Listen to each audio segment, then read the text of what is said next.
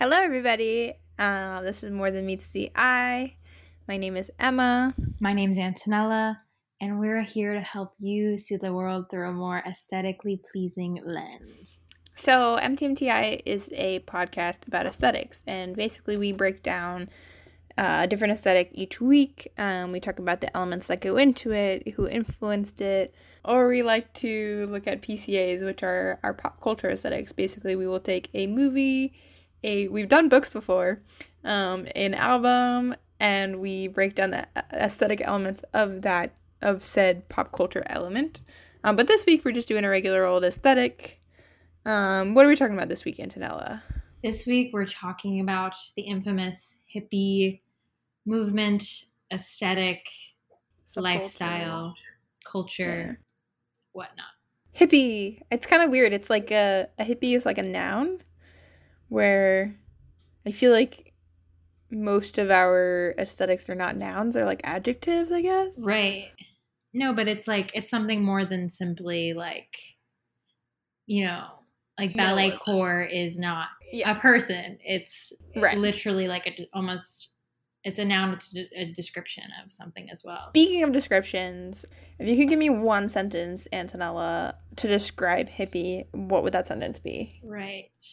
So a sentence to describe hippie, I mean, counterculture movement, a rejection of normalcy, of normal American life, anti-materialism, laid back, as more of like a actual like visual description of it. Right. That's like in a sentence encompassing how I would encompass like hippie. Right. Okay. Would you agree with that definition, or do you have anything to add to it? I would agree. I put some dates in it. I said that it was counterculture movement from like, I said late 60s, early 70s, but my research proved me wrong. And I also highlighted that it kind of captures the energy of, you know, being able to let things go, embracing love over war, over other stuff, and also, very importantly, connecting with nature. Yes, big on the connecting with nature for sure. As like a reaction to, I guess, a hyper-capitalistic world. Which is really interesting, especially how deep the roots of that actually go in terms of hippie subculture throughout like history. So do you have any like personal experience with hippie culture, or just the, I guess, the modern aesthetic, if you will, or how did you come to know this culture? So for me, I actually feel like I have not a very close connection with the hippie aesthetic, the hippie movement. Not that I disagree with it or dislike it in any way. It's just, you know, my parents were a bit too young when it was happening. They were like babies. So they don't have any like direct link to the original hippie movement. But my parents are English teachers, which the classic English teacher meme is like the flowy clothing and the hippie lifestyle. And that very much is accurate of my parents. But I think personally, like, just other than that, like, everydayness that, like, you know, you were saying the contemporary hippie aesthetic, like, other than that, like, I don't think I have that connection, like, a personal connection. I would love to be called, if someone called me a dirty hippie, I would love that. But, yeah, we've also talked about it many times that I'm more of, like, a mod, which is not very hippie-esque. It predates it, but what about you, Antonella? Do you have a personal connection? Similar to you, yeah. My parents were too young, just slightly too young to be, like, participating in hippie culture or anything like that, so it wasn't like I wasn't raised with it at all. Right. At all. Me either. Or, like, with the true hippie, because obviously, like, the movement continues today, but with, like, the original hippies. But, like, I will say there was a bit of, like, when I was, like, 10 or something. I'm going to bring it up. like the classic like peace sign, like that. Yeah. To me, I was like, oh, that's so cool. Although it's kind of ironic considering it like hippie, was capitalism. It was capitalism. Like hippie culture is so anti-capitalist, but like at the time of like 2009, Forever 21 was all like peace signs and bell bottoms and all those kind of things. And I also dressed up as a hippie one year, I think. I remember that. I will say I wore my mom's like fringe vest. So that was actually an authentic like late 1960s, early 70s fringe vest. So, but it was more like her because she just wore it and she was like a kid. Like she wasn't actually going to like Woodstock or anything. Right. But yeah, that's kind of my experience with it. I don't think I'm super. We did cover a bohemian aesthetic, one of our first seasons, which is definitely different enough. But yeah, it was our first episode. No? Oh, it was. You're right. Bohemian was our first episode. And so I think I said in that one, I've never been one to like be into that kind of aesthetic, like a, you know, the peace signs, everything like that. Yeah. I forgot about what you were talking about, like the 2009, like capitalist hippie revival.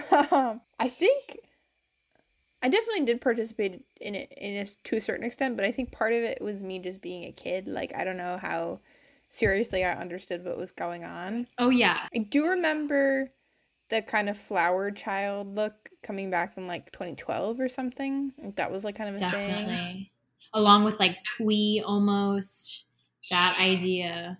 And I just remember my aunt talking about one of my cousins and saying that they like were becoming such a flower child, and she was like, oh my gosh. But I was like, oh, I'm definitely not a flower child. That's funny.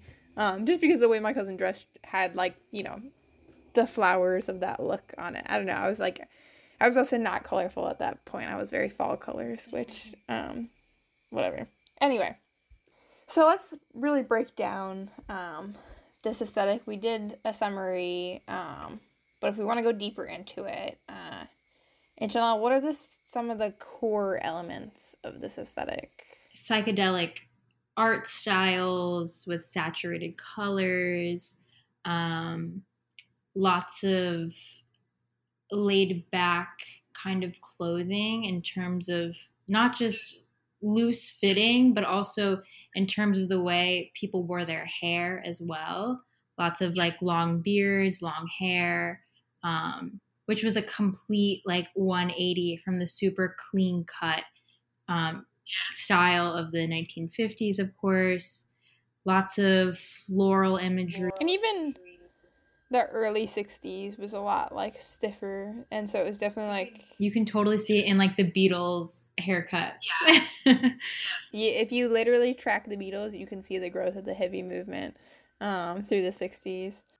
Also lots of earth tones, you know, kind of like what you're describing is like an attempt at like natural, like looking, like clothing, ways to hold your body, like not like stiff. And like also like we said peace signs already, you know, those were like part of the original hippie look as well. Flowers, like lots of symbolism, I feel like, actually in the hippie aesthetic, like not just like, I feel like in a lot of other aesthetics we don't get as many symbols.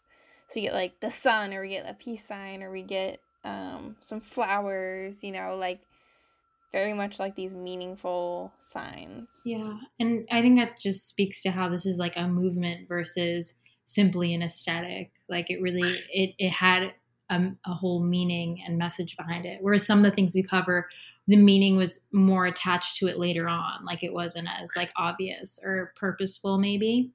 Of course, the bell-bottom jeans. Denim in general, like denim had been a little more of like, I guess, a biker thing before this, like a greaser thing, but still not really mainstream. But after the hippie movement, it was definitely a lot more of a mainstream thing, like an everyday thing.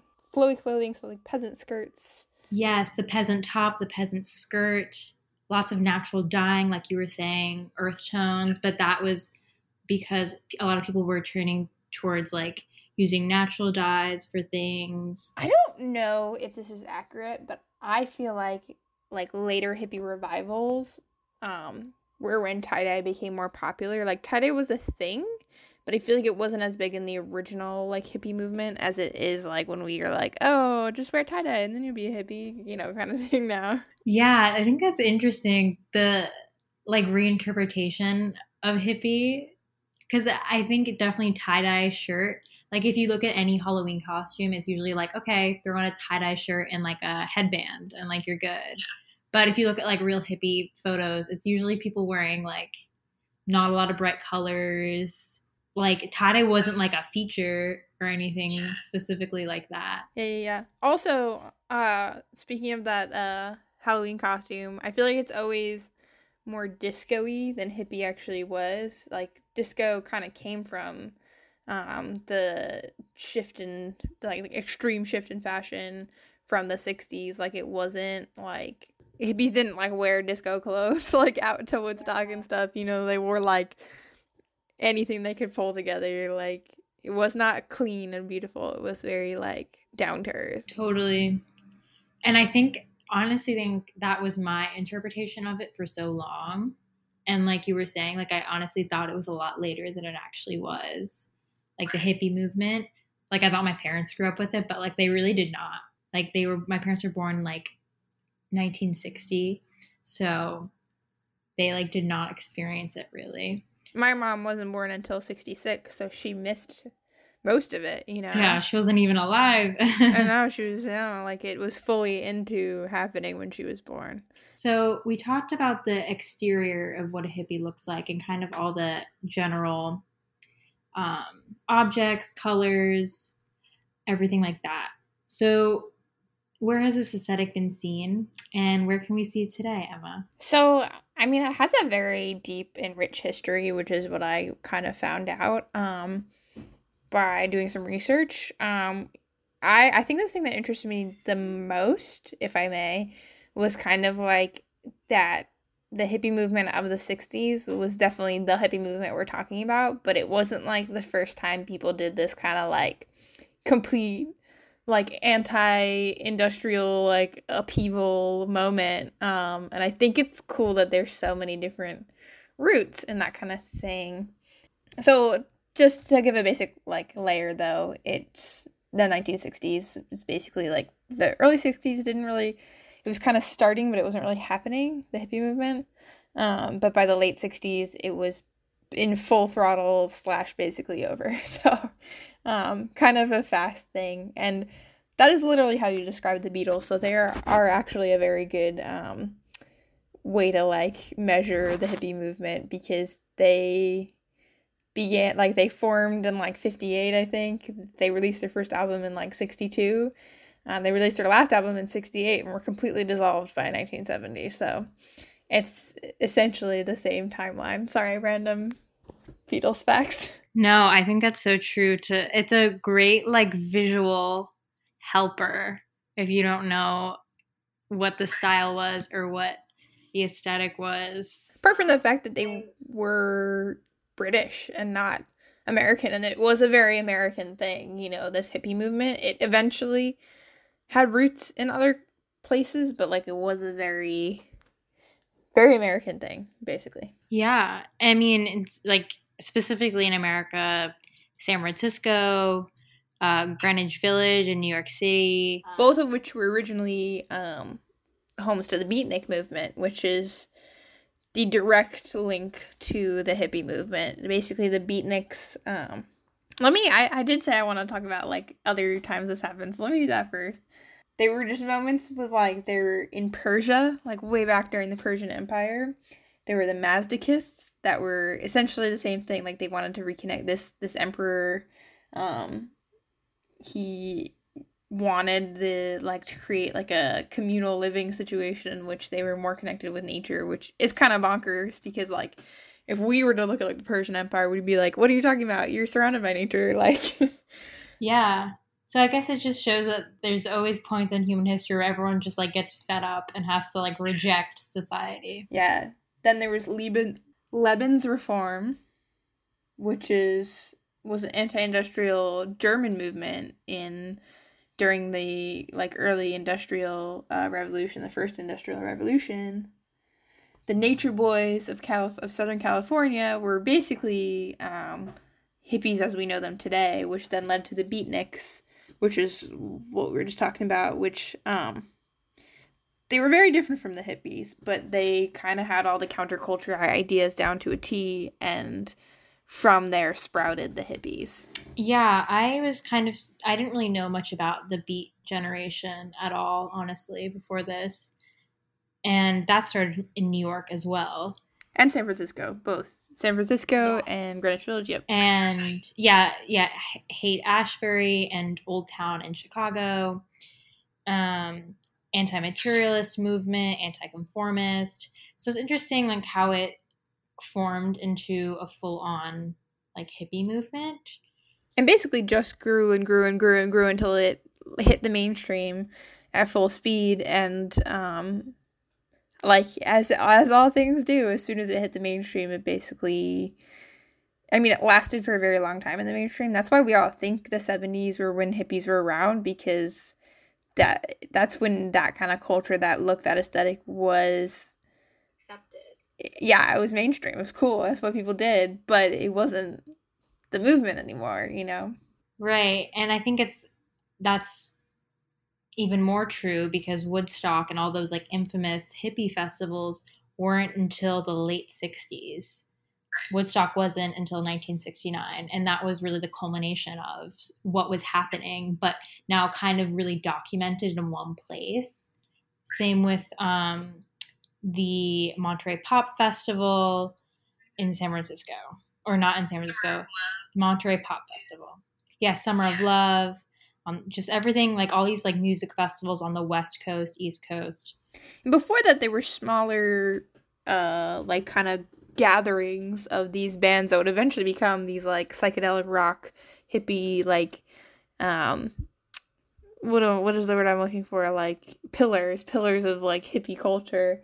There was I loved this in the mid 60s. Did you read about the Merry Pranksters, who were basically just a group of people who went on a road trip in a painted bus and lived the hippie lifestyle? Some of the first people known in the 60s to do this, and they're famous for they painted a school bus and drove it around, but very influenced by groups like the Grateful Dead that were this psychedelic rock band that really changed a lot. I'm sure everyone's heard of the Grateful Dead, but you know, and their posters, their logos are so synonymous with hippie culture and specifically with hippie art, psychedelic art. And looking at so much of the popular art was coming through music, posters, festival posters.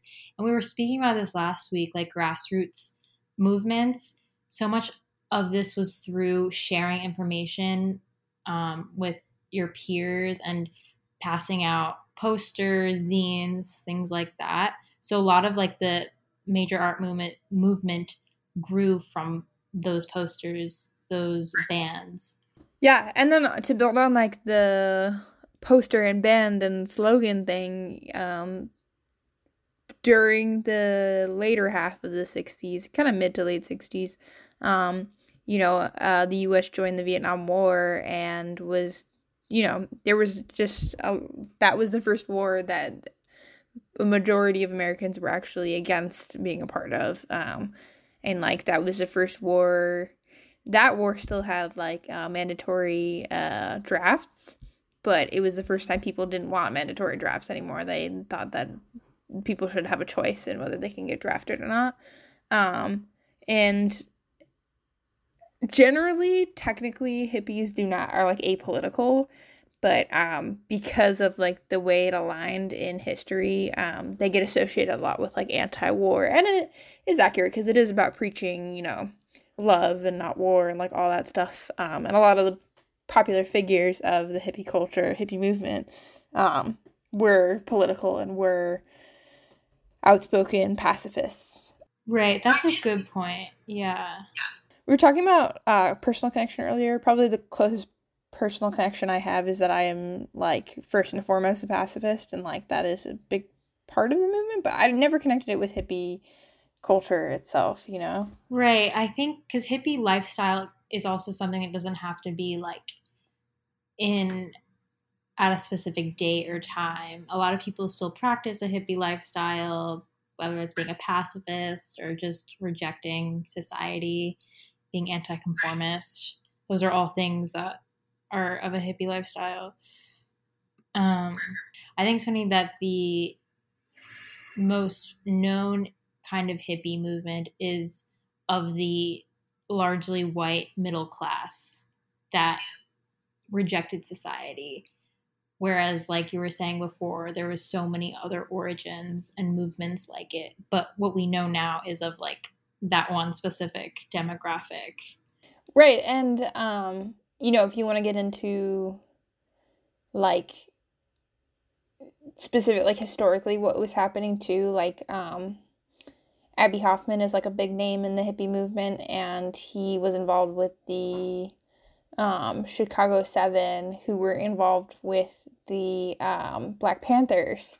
And the Black Panthers were a big, you know, this kind of overlaps with the civil rights movement, the hippie movement.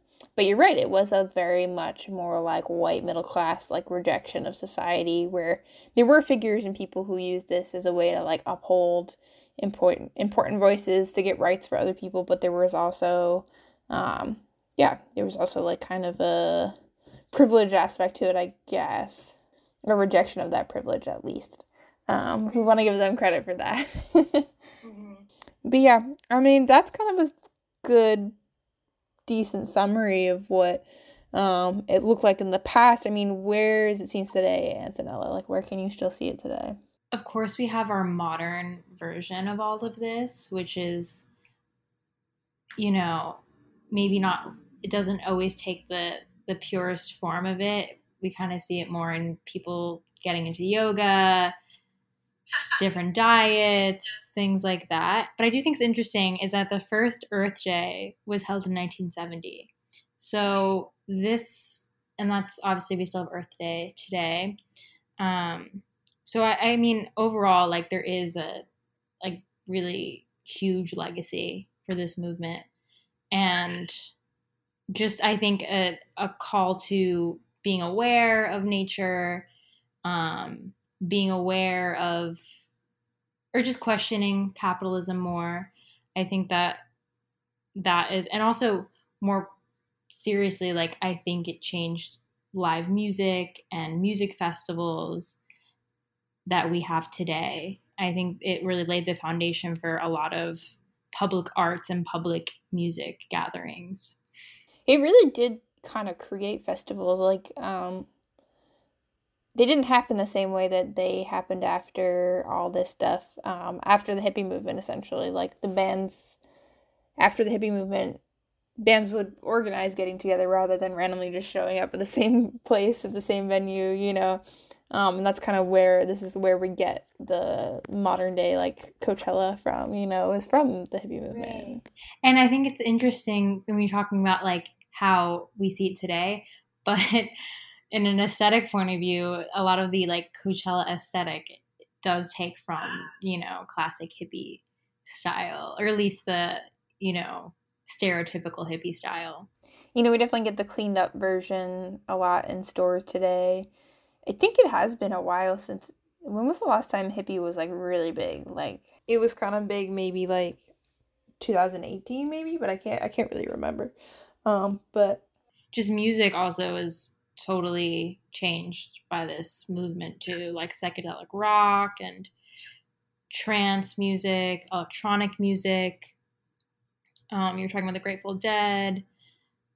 Talk about the Beatles too. That was like, they completely changed how rock was done, how music was done, you know, the way they experimented. They did multi-track, you know, they played stuff backwards on albums that they sold. Like, they did a lot of crazy stuff that influenced a lot of people, especially if you listen to later stuff like, you know, White Album.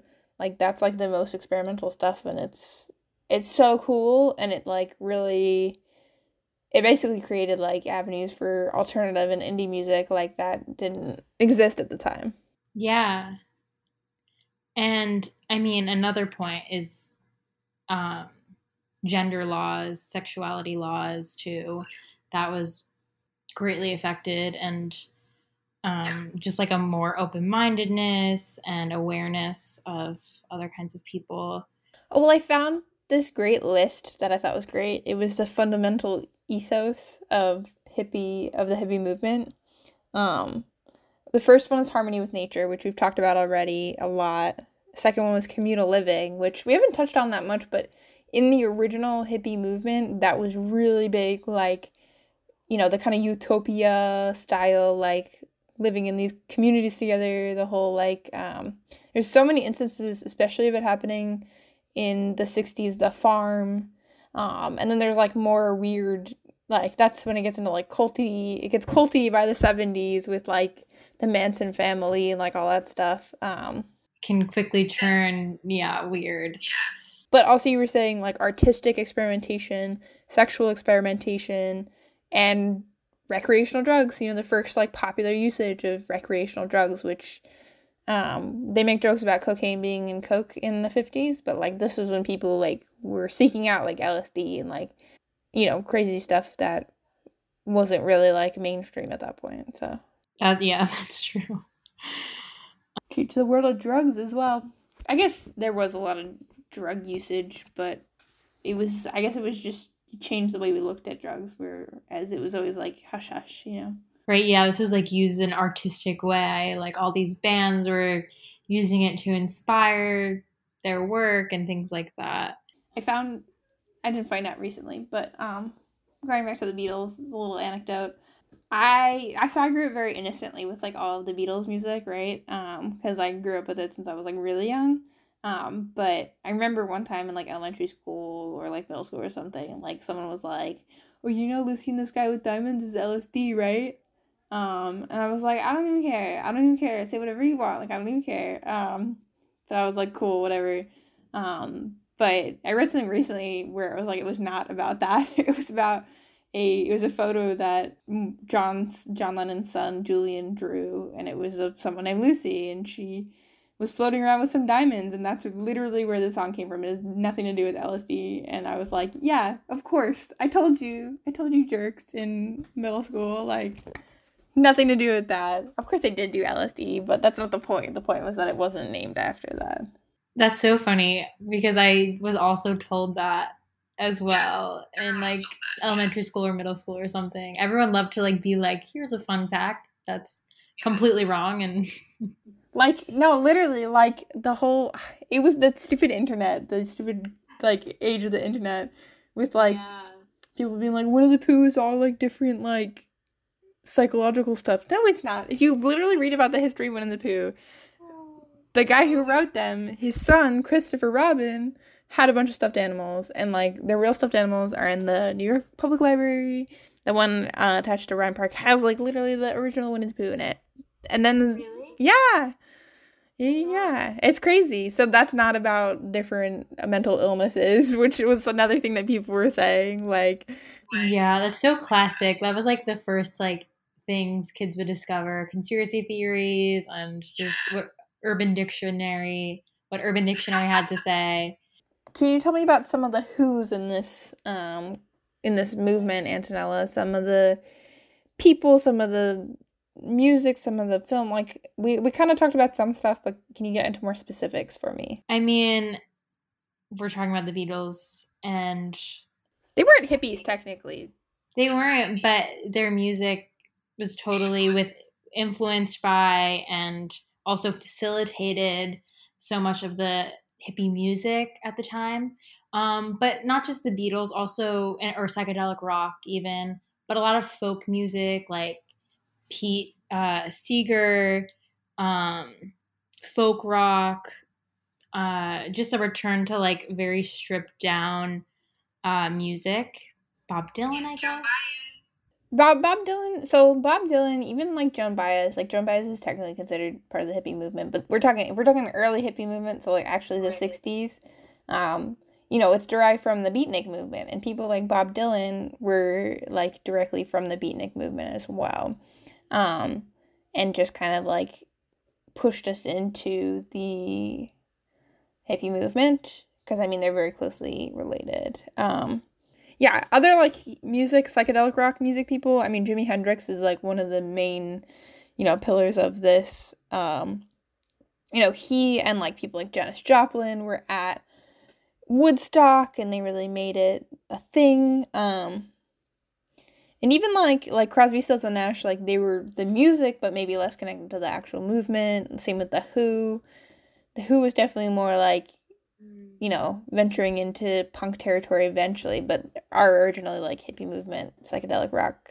Right, yeah, there's a lot of, like, people who took that arc of psychedelic rock into punk, and the lines really blend a lot anyways, but... They do. It was so fast, too, because, like, as soon as the 70s hit, you know, we started to get disco, we started to get punk, we started, like, everything changed, so... Everything changed. Some political leaders that I mentioned, but I want to bring up again, were just like Abby Hoffman, icon, legend, and John and Yoko. We talked about like the Beatles, but John and Yoko were like were very outspokenly anti-war, anti-Vietnam War.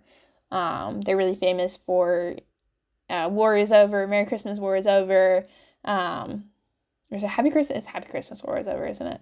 And then they're also famous for putting up these signs all across the United States, all across the world, really. And they were just white signs that just said, like, war is over. If you want it, do you want it? Like, kind of like asking people to like reflect on the fact that like, do these wars need to happen? Good stuff. Love, Stan. Yeah. I mean, you mentioned Janis Joplin, and not just, like, music-wise, but what these people were wearing and doing was so, it was so a part of the movement as well. Janis, like, was typically, like, messy-looking, messy hair, super big grandma glasses, like, all of the classic,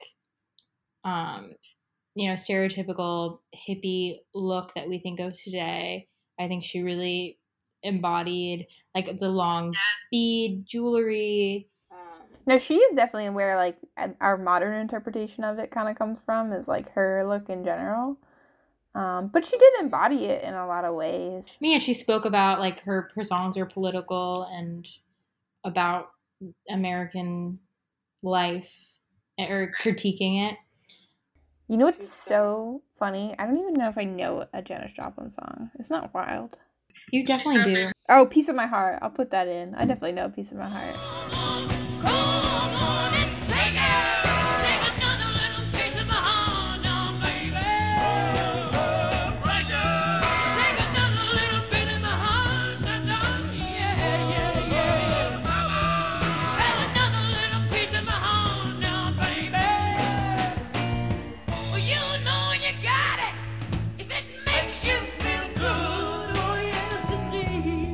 Love to know some movies. Can you give us some movies? Yeah. I have a good mix of mainstream and non-mainstream movies. I wasn't actually able to find if it's a legit movie that exists, but one of the historical important plays of the 60s that kind of embodied the hippie movement was a play called Generation. Apparently they made a movie of it, but I could not find that it existed, so I'm not sure about that one. Don't quote me on that.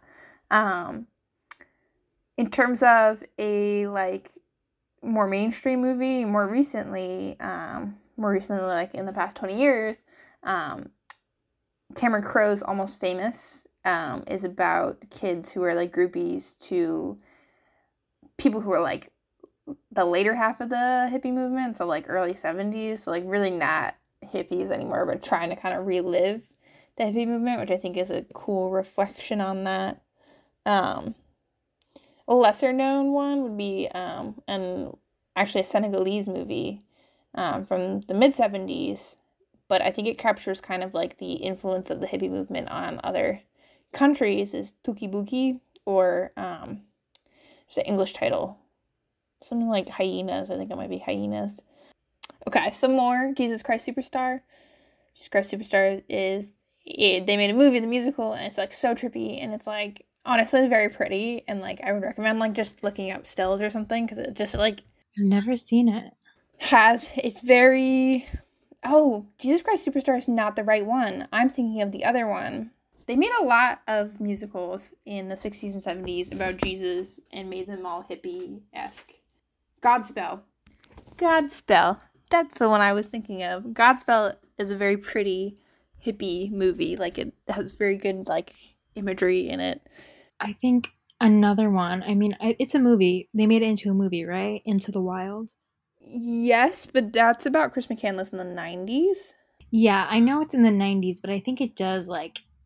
No, it does. Show right. A certain... He had... I was going to mention him earlier. He very much, like, was kind of like that hippie movement carrying on later on, you know? Totally, yeah. And someone who kind of picked up on that movement, like, way after, or, like, kind of romanticized maybe what that movement was or wanted to be a part of it. Hair and Easy Rider are, like, from the 60s and 70s, and they're very much, like, in the hippie moment as it's happening. I would say those are kind of, like, the ones I would recommend in most of what we talked about today on this episode. Right. Do you have anything else to add, Antonella, about the hippie movement? But, yeah, once again, pushing boundaries, same as it was with the music itself, you know, like anti-art, basically. You're rejecting the norm. Rejecting, yeah, the structure. Now, knowing more about the hippie culture, would you participate in it or bring this into your day-to-day? You know what? I think I just have a lot. I definitely have a better understanding of it and more respect for it. And I think I would, in a certain sense. I definitely agree with the push away from, like, uniformity, you know, love the individual, like, style and approach that it brings to, I don't know, like, people expressing themselves, I guess. And I think that's great. And, yeah, always anti-war, always anti-violence, always pro-love. So I think... Maybe not the visual aesthetic as much as the emotional aesthetic. Ethos as much as the ethos. But I think it makes me want to explore it even more in film, because I definitely like talking about, like, the films and stuff. And the music, like, makes me want to explore both of those. What about for you? With you on the visual part, don't know if I... will incorporate that into my look. I do like, you know, dressing a little more polished, but I think especially with art, it's cool. I like the anti-art. I like the, like, defying the expectations of art, especially with graphic design, and rejecting that, you know, kind of uniform style that you're supposed to, or like those principles of art you're always supposed to keep in mind or have. So I definitely enjoy that aspect of it and can see myself. It's something I think I already try to do as well. Right. And both of us, we're both vegan, so it's not, you know, it's not that far off. No. But I agree the ethos part of it for sure. And art. All right. And then how about just in general, like, do you see this aesthetic growing in the world in general in this, like, current climate? Yeah, I mean, we're in a recession. I think it's very timely that we're talking about this right now. And I think I already see a lot of people going towards this mindset of rejecting or becoming more anti-capitalist or questioning capitalism. And I think a lot of people have reached a breaking point, especially with the pandemic, with the recession, like, we're seeing a lot of people really question these traditional structures and want to change them. So I definitely see it growing. And I see it now already, you know. Yeah, I agree with that. I definitely, you know, I think, again, ethos-wise, like, I definitely see this having plenty of influence. But I think probably the next time some kind of movement like this happens, like this kind of rejection, like obviously nature will always be a part of it, but I could see it taking a lot, very different form, you know, lots of, probably different like style of music and art, probably different, less drugs, maybe same amount of drugs, I don't know, but just different parts of it definitely being different, similar to how it had been very different in the past, you know, the many times that it had come up, but yeah. Thank you so much for listening. We hope you enjoyed our deep dive into the hippie movement.